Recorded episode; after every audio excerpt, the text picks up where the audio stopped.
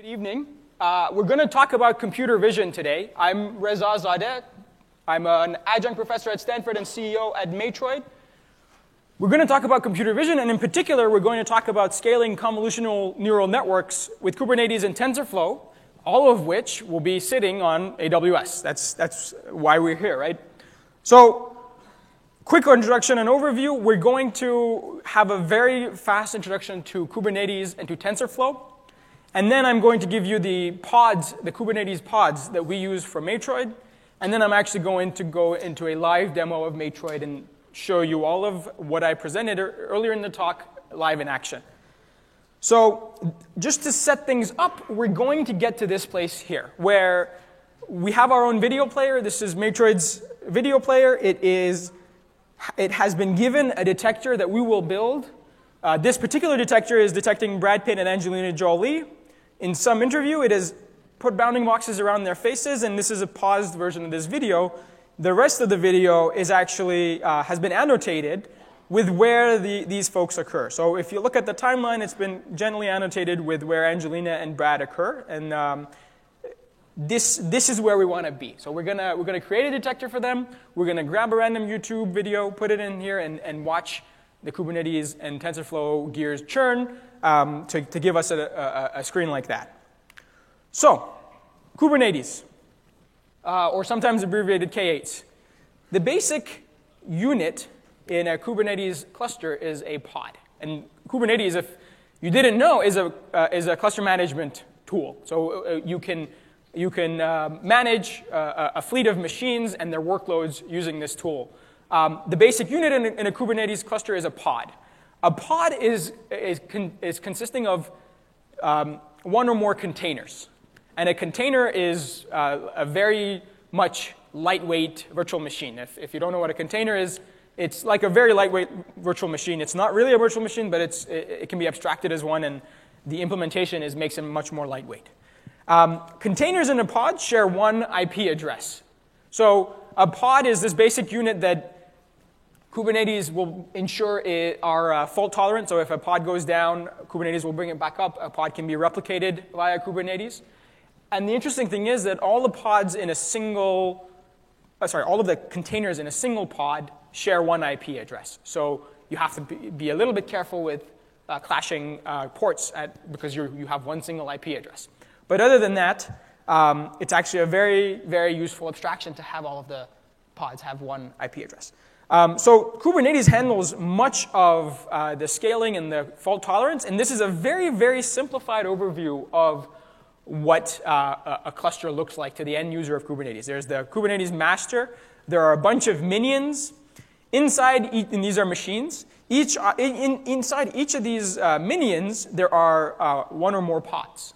And inside each of those pods are one or more containers. And by far, Docker containers have, have sort of taken, um, taken the lead here. And so we we, use Docker containers, and I'm not going to talk about any other kinds of containers. So this is very much simplified because if you think about it, well, what if the master goes down? Who's going to fix that? What if one of the pod minions goes down? Who's, who's going to fix that? Uh, this is very, very simplified. The true diagram for Kubernetes looks more like this. And here, there, in the middle, there's some distributed storage that is replicated across many machines in case um, we need to, in case Kubernetes needs, needs to redo some work uh, that has been lost. Um, so we're, we're actually not going to have the privilege of going diving deep into this.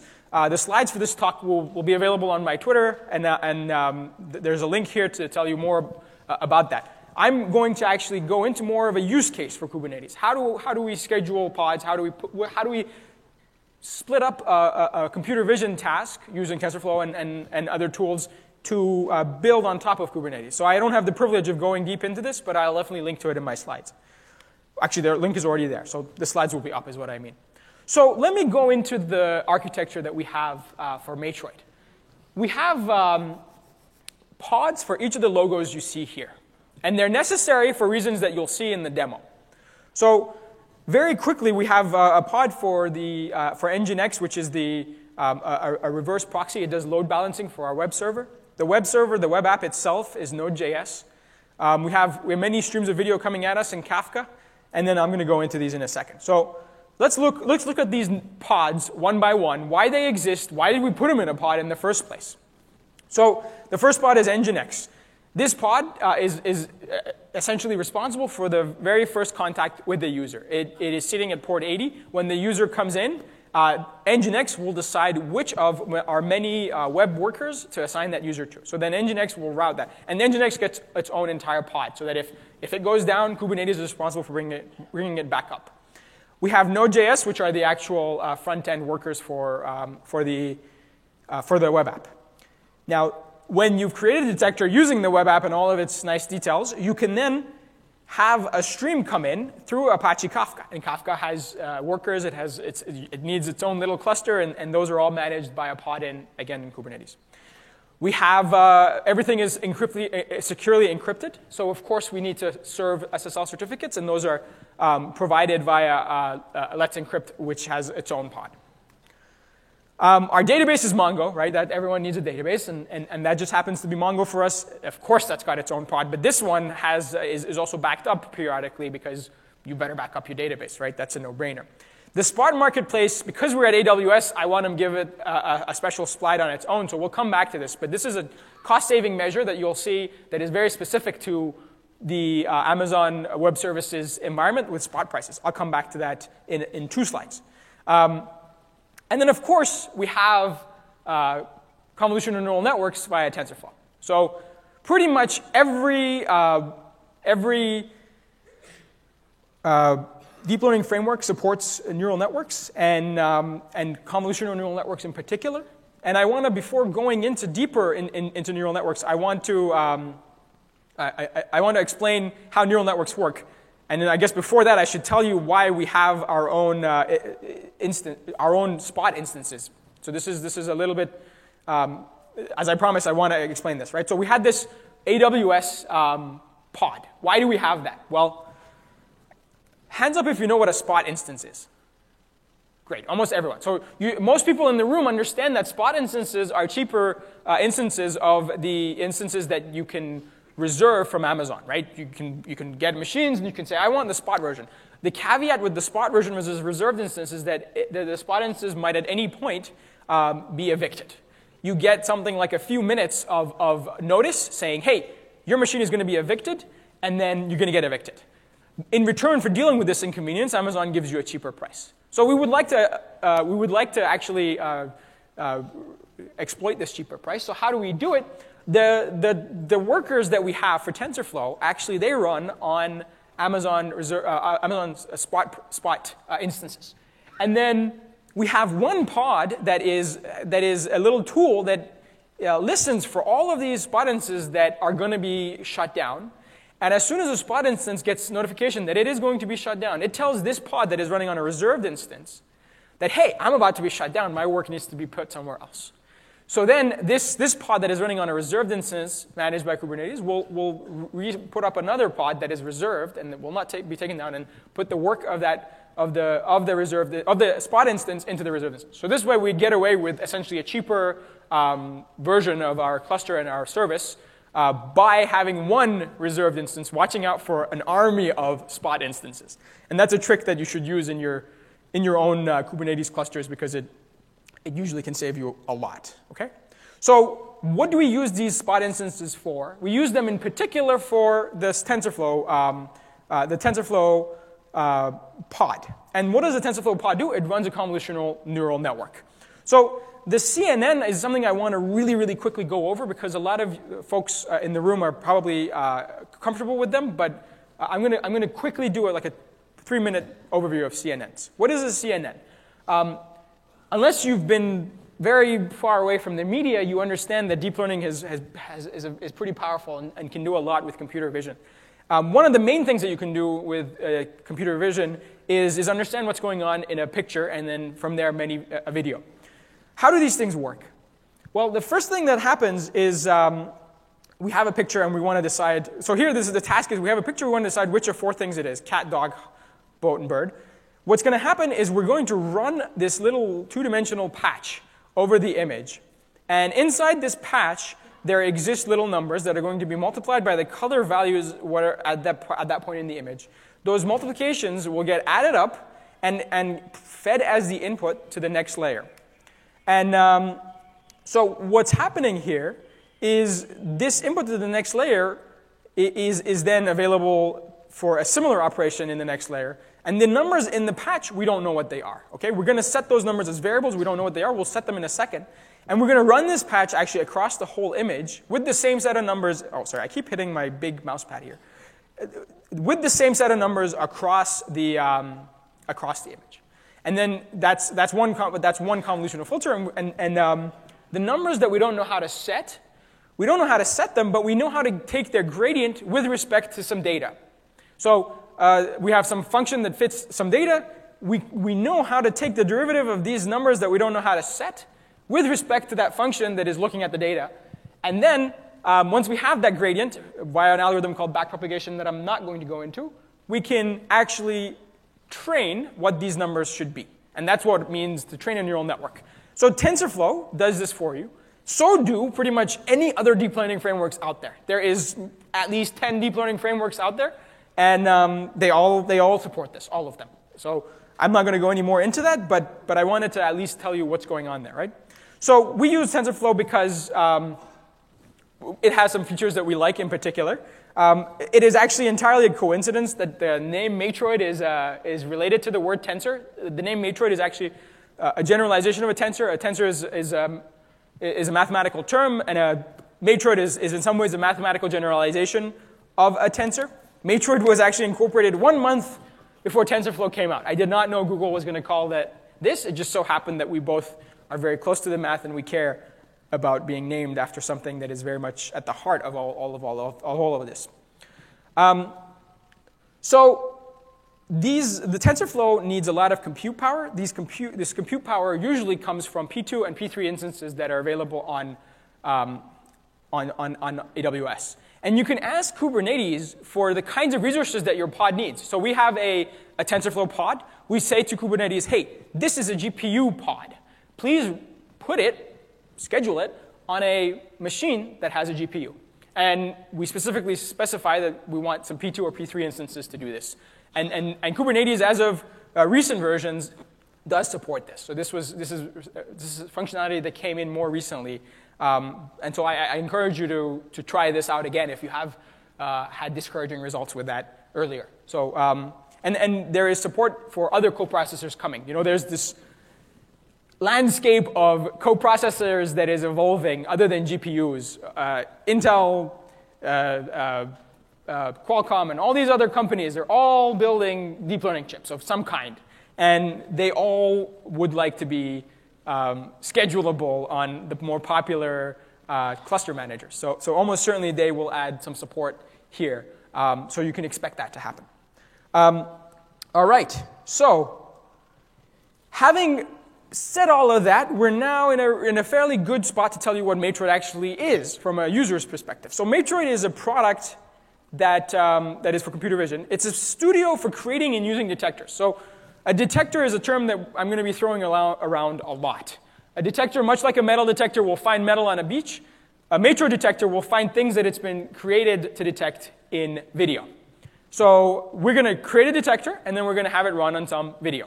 Uh, we'll do a lot of live demos, and hopefully none of them go wrong. Um, I'm taking some risk here, but I'm just going to switch now, actually, to our live demo. And for probably a bunch of the talk, well, I'm going to do what I just mention to you and, and show you the, the pieces in action. So um, hopefully you can see this. Nope, you cannot. I need to exit the talk.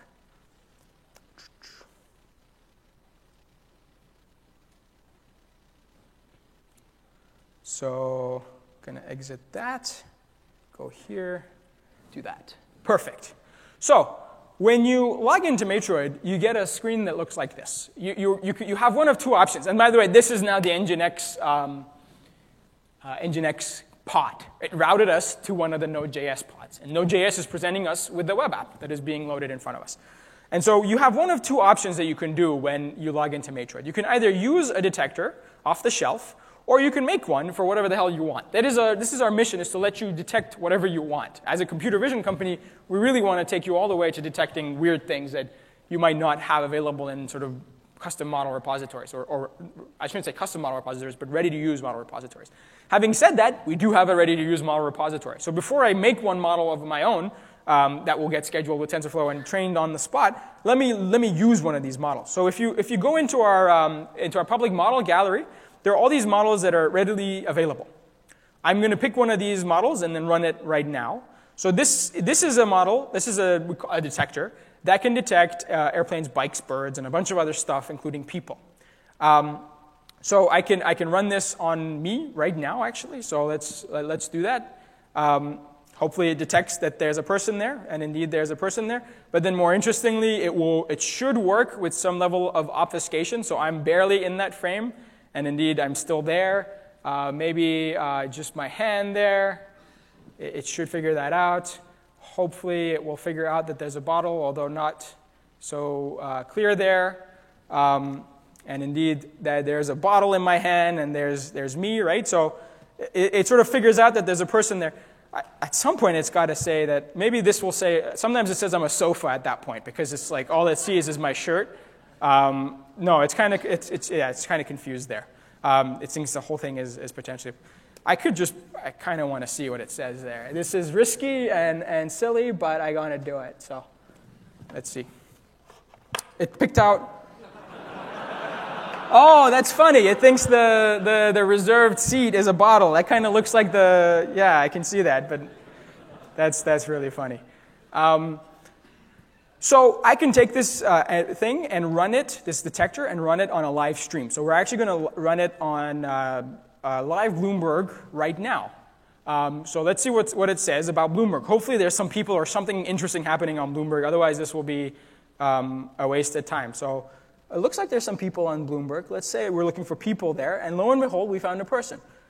And if this is live Bloomberg, so I apologize if anything weird comes up. Market weight China data. Um, okay.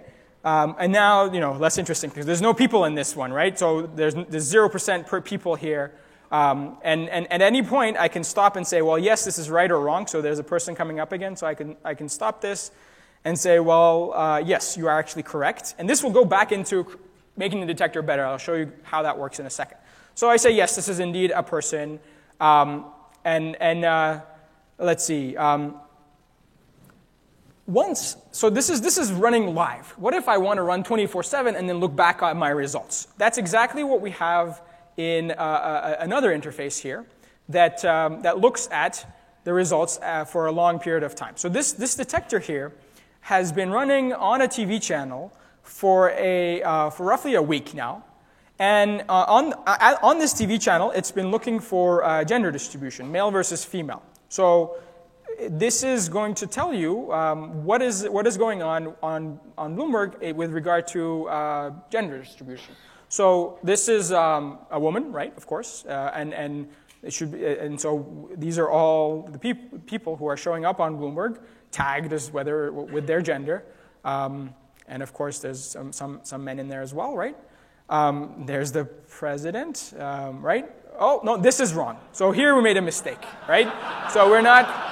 So I don't want live demos come with this kind of thing, right? I, I have to be more. I have to be honest about it. So. Um, there is, there is plenty of, uh, although it made a mistake, it made a mistake that I'm very happy about. So um, that's, that's enough of that. Um, so there's, uh, right, so there's, hopefully there's a man, you get the idea, right? So you can see things like uh, insights on, uh, the, on the detection. So turns out there's, there's often uh, slightly more men than women on this TV channel, and then um, uh, and and, and uh, sometimes there's pretty much the same. I've actually never seen this data before. Like it's, it's changing, right? So it's all the time changing. You can look at uh, what, it, what does the data look per hour. Um, uh, so this is uh, this is one particular hour that looks like there are more women than, than men, but most of the hours there's more men than women, right? Probably this is one hour where there's a woman anchor or something. Um, and of course, you could just see things like total detection. Sorry, that's the wrong one right? So total detections uh, right there. You can share these reports and, and um, that you can set what you're looking for. So uh, a schedule, and then of course you can set I'm looking for a man with say 95% confidence and a woman with 95% confidence. Uh, and so then you only get notifications for when uh, the detection is above the threshold. So all of this is sort of what you can do with a detector. I haven't created one yet. I just picked a gender detector off the shelf and I ran it on a stream. That's useful, but it's not, um, it's not and, and, it does use a lot of compute power. So what you're seeing is 24-7 monitoring of a stream by a, a detector means we have to schedule a GPU machine, a fraction of a GPU machine, of course, to be running on that stream 24/7. And so this is part of the service that we provide. We, if it so happens that we're going to um, we're going to incur a lot of compute uh, cost, then we charge uh, in proportional to in proportion to the to the compute cost, as as we should, right? So the um, this is all uh, fine for um, uh, for the sake of um, a detector that's ready made, but let's actually make a detector uh, right now and, and use it. So how, how, will, I, how will I do that? Um, well, we went back to the front page and we're asked, what do you want to detect? So I'm going to create a detector for myself. And um, so I just met someone in the audience named Leah. She was sitting next to me and I said, hi, will you be a volunteer? And she said, yes. So we're going to create a detector for Leah's face as well. And then, um, Leah, who's your favorite celebrity? I deliberately didn't ask you beforehand so that you would be on the spot. Ryan Gosling, all right. So we're going to add Ryan Gosling to this detector and um, add that in. So what's going to happen is we're going to, we have our own mini search engine. We scour the web and look for uh, people named Leah. Of course, that's, this is not Leah in the audience, so we're going to undo, uh, unselect all those results. Um, there are some pictures of me. I'm going to deselect them and upload some new examples. So what happens is we're in studio mode now, and we're, uh, we're curating images relevant to who we care about. So this is, of course, uh, images of Ryan Gosling. I'm going to add some images of myself uh, super quickly, so I can just say, um, hit here and, and, and upload pictures of myself, a, a, single image, or I can use the webcam. Uh, I'm going to take like a couple of photos of myself, save them, um, and then I'm going to ask uh, Leah to come up on the stage and, and we're going to take some real quick photos of her. Um, okay, so then uh, Leah, uh, clear that. So if you would just move your head to the side to side, up and down. Perfect. Thank you. Uh, you might want to hang out for a little bit. Yes. Uh, so, so we're going to take a group photo. Um, Yes, and then, and then, well, actually, you should sit down and I'll ask you back up, back up because we have to train and there's a bunch of other stuff yet. Um, so, so these photos of Leah are being quickly uh, uploaded. Uh, so now we have uh, Leah in there, right? So, so there's, there she is, and, and there I am, and there is, there is Ryan Gosling. Um, so we can, of course, bring in data from all kinds of other places. One other place that we have our own video player involved is, um, is, is through a video file. So if I, if I select a video file here, I can flick through the frames of this video file at any point, uh, pause, and flick through the frames, and then say, I want this frame, this frame, this frame, this frame. I upload them as before, and then I go in, and then I can select exactly where the relevant, um, oh, the relevant um, person, the, the, person is. So there is uh, what is supposedly Ryan Gosling. Of course, it's not Ryan Gosling, so I will have to uh, deselect this afterwards. And so now we have a bunch of examples of Ryan Gosling. I'm going to deselect them because that is definitely not him. And um, I'm going to quickly browse through. Oh, there. I, yeah, so these some of these pictures. I apologize if they're weird. Um, gonna. I don't need so many examples, so I'm actually going to X out these all of these other pages because I don't really want to go through them.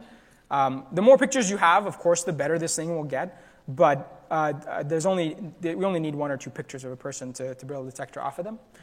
And um, one last thing I wanted to show you is if you're going to run a detector on a stream later, as we did, you might have some weird uh, glare, or you might have some weird things in, in, the detec- in the stream that are confusing the detector. And in those cases, you would like to um, normalize them out by uploading examples from the stream into the detector. So this we, is this is actually uh, sorry this is actually um, a live stream of our office. I sit right here when I'm in the office, and I can record from this stream and then include those frames in the in the detector. So this is uh, Julian, one of our web developers, and he uh, he has a recording here that I could have used to create this detector, and then I can normalize for this weird fisheye that is on this particular stream, right? If I upload these examples, I can learn more about that fisheye. So I have all these things here ready to go. This is going to be a face recognition detector, and then I'm going to hit train. This should take around two minutes, so it's 5.09 right now. This should be done by 5.11, hopefully. And let's give this a name, so we're going to call it the AWS 2017 detector. Um, so what's happening here is actually um, one, of our, the, one of our bank of machines from the Kubernetes pod that owns the, the TensorFlow workers went and talked to the pod that owns the database. In the database, there was a pending detector job. One of the workers went and picked that out, said, hey, this is a pending detector. I'm going to take this and I'm going to go train it. And then it went and started the training job on that GPU instance, and it's busily working away. And I'm pretty sure this is actually running on a spot instance because Amazon's been nice enough not to destroy this spot instance. If the spot instance were to be evicted, you'd actually see the, the progress bar go back to like 10%, which is roughly when the database entry is made, and then, and then the, the thing would start going forward again. So that sometimes happens, but very, quite rare. Um, so we're, we're almost done with this. And then when, when, it's, when it finishes, I'm going to ask Leah and Co to come back. In meantime, I'm going to go look for a video of Ryan Gosling on YouTube so that we can run it through. I have never seen. Leah, which YouTube video would you like? Jimmy Kimmel? All right. So let's just uh, copy that. I have the URL saved and it's ready. So would you like to come up? And maybe like two other people come up, two random people. You guys would like come up? No? You don't want to come up? You want to come up? Please, yeah, come on up. Um, and so we can take a group photo here of all of us together. Um, so then uh, we should be able to see what's going on there, right? So there's me, and there's Leah, and there's someone who is neither Leah nor me. Um, and so if I should be able to handle some amount of occlusion here. Uh, so let's see. So I'm, I'm only half my face is in there, right? But it's still uh, just fine, and uh, it's okay. You guys can. Thank you. Thank you. Um, yeah, please. And I can send this detector to you later, and you can delete it if, you're, if you want. Um, so some level of uh, obfuscation is, is very much possible. So I can cover my mouth, my eye, one of my eyes, but at some point it should just it should crap it should sort of peter out, right? So there we go. At this point, it's not sure what's going on in the image, right? Um, so this is something we care about. We do care about obfuscation. You saw it with the person detector. You saw, you saw it with, the, with this right here. Okay? So um, let's go run that video, right? So what's going to happen is I'm going to dump in this YouTube video, which I've never seen, so I apologize if it has some, some, some, uh, some bad things in it. Um, Jimmy Kimmel should be, actually, no, this is late night, so I'm going to, yeah. I'm going to, yeah. yeah. Uh, so look, it's already uh, saying there's some, some Ryan Gosling is showing up, right? So this is live. Again, one of those workers took this video, downloaded it from YouTube. At the same time as you're watching the stream from YouTube, the, the classifications are rolling in. This is our own video player. It is annotating the video what, with what's going on. And so we think that Ryan Gosling shows up. He's gone for a second here because he's looking to the side so much. But here he should be gone like totally. Oh, again, he's looking to the side. So we're just not sure that that's him. Um, I guess when he's looking to the side, we, we don't get him, right? So, so here, when he's, when he's very much uh, looking straight on, there's just no mistaking that that's him. Um, right? So the, I guess the, the, it's not that interesting a video. It just like does the same thing for a long time. It'd be really cool if, if uh, we could have gotten it to to do other interesting things, but the video to have other interesting things going on. So, oh, there we go. Like all these people did not get confused for Ryan, right? None of them uh, got confused for Ryan, and even Ryan's side face is getting picked out now. So, uh, let's see what's going on around the end. You sometimes they, at the end of the show they do some different stuff. Nope, it's really just it's one of the more boring interviews, I guess. I didn't pick it. No. Um, yeah. So you see, you see what's going on here. Side faces are quite hard. We actually didn't have many examples of side faces of, of Ryan. So let's see what examples were. Most of these examples were dead on uh, faces. So if we actually had some side faces of him, we would have started getting the side faces. We have an entire different model for side faces, and that would kick in. Um, So let's go back uh, to that. whoa. Let's go back uh, to, the, uh, to the detector here. So everything I showed you is available via an API. You can, you can call, uh, you can create detectors, use them via an API, um, many different programming languages, and these are, the, these are the REST APIs that are presented here. We can, we can try this on a stream. Very interestingly, we can give feedback. So uh, if, I, if I run this here, and I say, well, is, who's this? Of course, it's me. But then I say, yes, that is indeed me, right? When I hit redo detector now, what will happen is we'll land back in studio mode with that additional example of me. And, and so that, that's, that's the additional example where, where I said, yeah, this is me. Um, I, guess it's not the clearest, but, but yeah, that's, that's what's happening to the feedback. It's going back into the studio, and then you saw how quick training was, so I could just hit retrain again now, and I'd have a new detector that, that, would, have, um, that would have that feedback is part of it, so you can continually uh, make detectors better and better. So what if, so everything I've shown you is um, drag and drop, point and click. No programming needed. Um, what if I was a deep learning engineer and I wanted to look at the insides of this detector? For that, there's actually a whole different part of uh, Matroid that is built off of, uh, uh, of um, uh, that is built off of open source, and in particular built off of TensorFlow. So I'm actually writing the, the book on TensorFlow with, with O'Reilly. Um, and, and a part of it is, is how to use this, this particular um, uh, screen that's coming up. It takes a little bit longer to load because it's heavier duty. So what you'll, you'll, you'll be able to see is in, the insides of the model. So things like what is the accuracy of the model, um, what, are the, uh, what, are the, what are the different things that, um, that the model is confused about, um, at the same time, I'm going to roll another one of these just in case that one is being funny. Um, so I have another detector. Actually, I have another detector here that detects tables and chairs. And in this one, there's some more interesting um, examples of, the, of, of mistakes. So the, the detector that I showed you, here we go. The detector that I showed you is going to be a pretty good one because it's faces and we're pretty good at faces.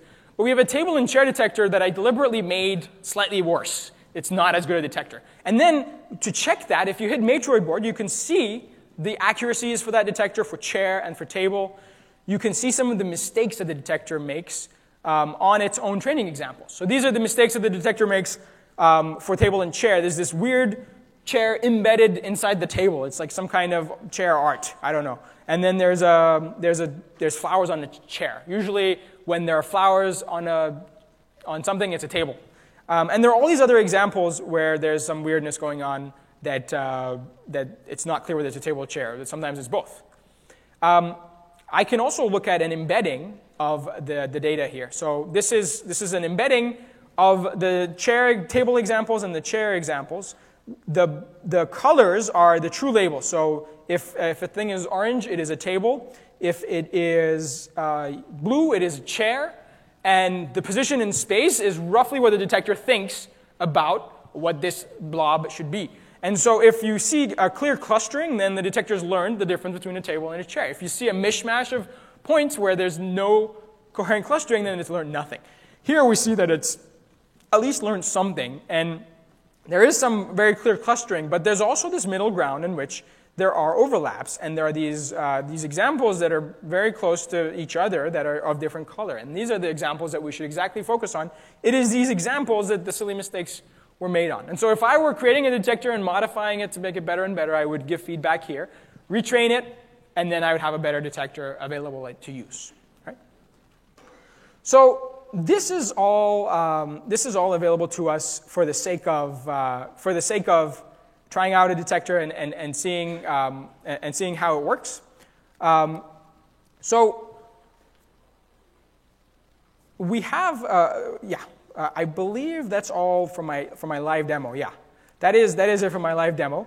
So with regard to uh, AWS, today, more recently you heard about, um, you heard about the uh, Amazon Kinesis video streams. And so, what I'm actually going to announce here for the first time is that we are going to be embedding and allowing you to monitor an Amazon Kinesis video stream by using these detectors that you can build with click and drag um, on Matroid.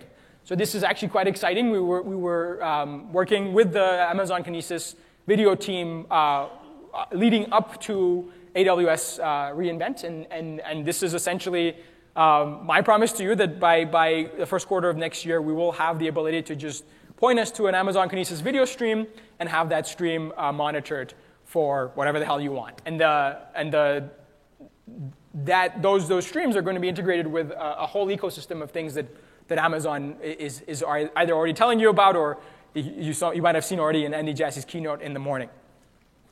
Um, so we're going to get close to wrapping up now. So I'm, I'm running the book on TensorFlow with a student of mine, uh, Bart, at Stanford. He, he's been phenomenal in, in, in writing this. And uh, there, are, there are anyone who's interested in, in reading a draft of this, of this and giving us comments in return. Um, I would love to hear from you. So we're about to essentially publish it. But one round, last round of uh, comments would be very much appreciated. Um, so at Matroid, we have uh, a lot of phenomenal partners, New Enterprise Associates, and Intel have, uh, are, our partners and investors, and they have, uh, we've essentially, we've raised $13.5 million uh, from them. And so, and, and, this was just last month, a couple of months ago, and so we're very much uh, looking for help to, to, to build out all kinds of parts of Matroid, whether it's Kubernetes, TensorFlow, deep learning in general, and web engineers. Um, we'd love to work with you, so please uh, talk to me about that if you're interested.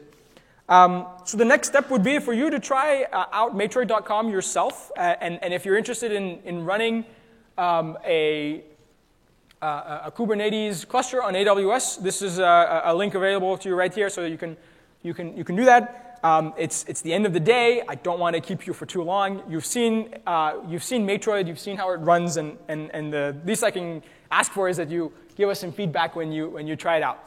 Thank you, and, and uh, let's take questions.